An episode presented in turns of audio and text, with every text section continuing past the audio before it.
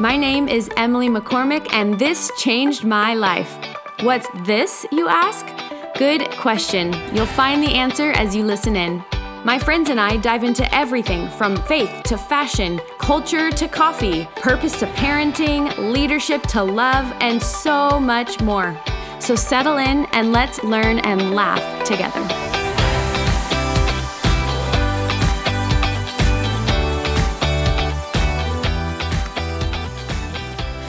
Hi, friends.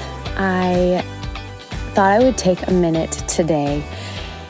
You know, I don't take it for granted that I have this little platform of a podcast, and every listener I know is a real person. You're not just a number or a message on Instagram or a text. You are a very real person. And I am just so thankful for your listening ears. I'm thankful for this opportunity to use my voice in any way that I can bring good into the world, that I can bring glory to God, that I can bring hope to anyone that is listening. And so I did not want to waste this moment to kind of step back for a second and take a pause from some funny things that have changed my life and to take some pause even from personal things in my life and get more of a global look at the world. And as we all know, there is crazy violence happening in Ukraine. I know it's all over the world. So if you are from another country or if you are experiencing suffering, you are seen and i absolutely um, i know that the god of the universe sees you and your your suffering is not unseen and your pain is not forgotten and right now um, there has been focus on the Ukrainians and the attack from Russia. And I just, I don't want to miss a moment to pause and to pray. And so I wanted to do that on here. And I was thinking today, this is the thought that I had. I and I, I want to show grace even in this sentiment. But in a lot of other times, I have seen this whole phrase, uh, sending good thoughts your way. And please hear me. I know that people who do not believe in prayer that is kind of the the best they can offer is I'm sending good thoughts your way and I and I truly know that they mean well and if someone listening right now has said that to someone like well I'm sending good thoughts your way if maybe someone has lost a loved one or has experienced pain or grief or longing or um, suffering, you say that. And I truly believe that you mean well and that it is the most that you can offer and it is to you the best thing that you can say.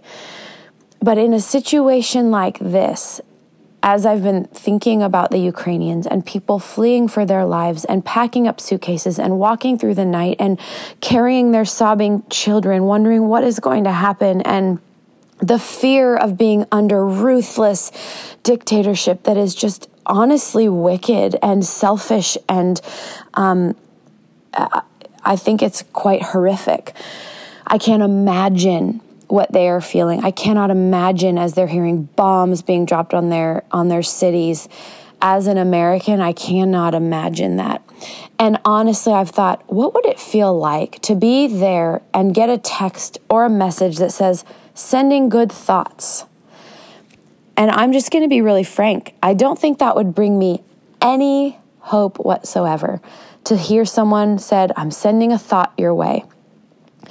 But when I think about the power of speaking to the King of the universe, to the God of creation, to the God who knows war and has stopped many times before, to the God who has saved and rescued and performed miracles and done things that are absolutely impossible to say, hey, by the way, I'm talking to him on your behalf.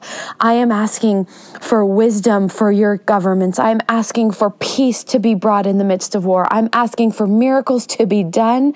And I know that he hears and he's with you and he sees you. Now that, that would change my perspective. So I just wanted, I want to almost challenge, um, maybe challenge your worldview if you are listening and you're like i don't know what i think about this whole prayer thing or i don't know. And now get don't get me wrong friends. I wrestle through prayer. I wrestle through the logistics or the theology of it sometimes and i have studied it. I have read books on it. And here's what i know. I don't understand how it all works because I don't understand the mysteries of God. I do know that prayer works. I do know that prayer changes my heart. I do know that God hears every single one of them. I do know that God is just all the time and that my humanity, I don't always know what is right and just, but I do know that He changes my heart, that He aligns my heart with His, and that He acts on behalf of people's prayers. That is biblical and that is scriptural. So I want to encourage you that when you feel hopeless, as I have, when you are looking at the dire situations in our world, that you can pray, and that is not a last resort. I am not saying don't give money. I am not saying don't post social media posts about it. I am not saying don't ask questions please actually do those things. But prayer is not a last resort. There is power in prayer, and it is a true weapon. We do not fight only in flesh and blood, but there is a spiritual war going on of evil and good. And we know the end story that good will win. But in the meantime, there's a very real enemy. Your prayers fight off the enemy. So, I am going to pray. So I'm going to ask right now, would you join me? I'm sure many of you have been praying, but I thought sometimes it's hard to find words to. This is by no means um, all encompassing in terms of all the things that we should and could be praying but I'm just going to keep it simple. And I believe that hundreds of you if if you're listening today can join me. And if you can just maybe nod or say yes in your heart or your spirit or put your hands out or put your hands forward or whatever it is or up saying God I agree with this. Yes and amen. So Jesus we come before you. You are king of the universe. First and foremost we know that you see the people in Ukraine, and you also see the people in Russia. There are so many people. Let us not forget the Russians who are saying, We don't want this dictatorship. We don't want this wickedness. We don't want to be under this oppression. We want to stand for freedom. We want to stand for um, uh, just rule. So, God, we see them as well. But for specifically the Ukrainians, God, we ask, God, supernatural peace. We ask protection in ways that are only miracles. I've heard stories of of bombs not going off in yards, in Ukrainians' yards that are miraculous, of guns not working from the Russian army, of tanks being diverted that should have hit specific places in Ukraine. So I've heard miracles happening. God, would you do it again? Would you do it again? Lord, would you bring peace you are the Prince of Peace, where they are afraid and terrified and cold and hungry and scared, and the children are afraid. I pray, God, that you would bring faith to do miracles and bring peace. Jesus, I ask right now for wisdom for the leaders all over the country. I pray for NATO as they are trying to act meetings that we will never know about. Lord, would you bring your wisdom? You hold the keys to wisdom, King of the universe.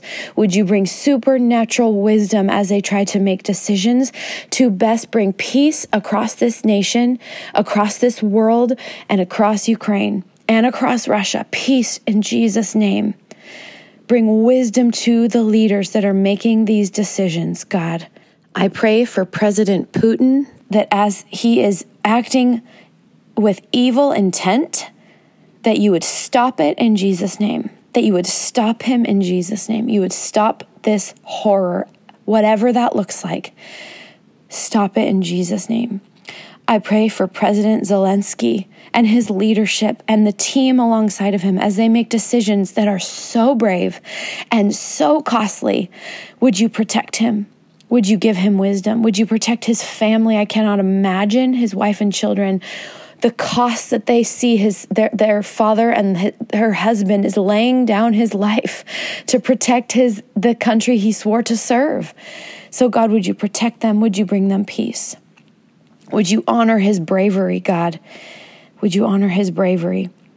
And God, I pray as an American, I pray for our president. I pray for President Biden as they are trying to make wise decisions. I can't imagine the weight on their shoulders.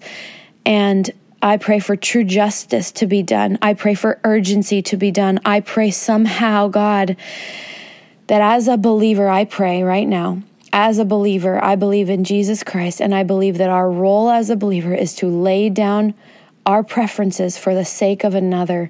And so, God, I pray that the leaders all across the world would know you first and foremost and know what your leadership looks like and know what that looks like. And I don't pretend to know. Sometimes we get stuck to pray because we don't even know the right actions. I am I do not pretend to be super well versed in politics and government and world politics for that matter. But God, you do, and I can pray for wisdom and I can pray for justice and I can pray for peace because I know that those are in alignment with your kingdom and we want your kingdom on earth. So, podcast friends, I think this is actually the first time I've ever prayed on here. Podcast friends, will you just say yes and amen with me?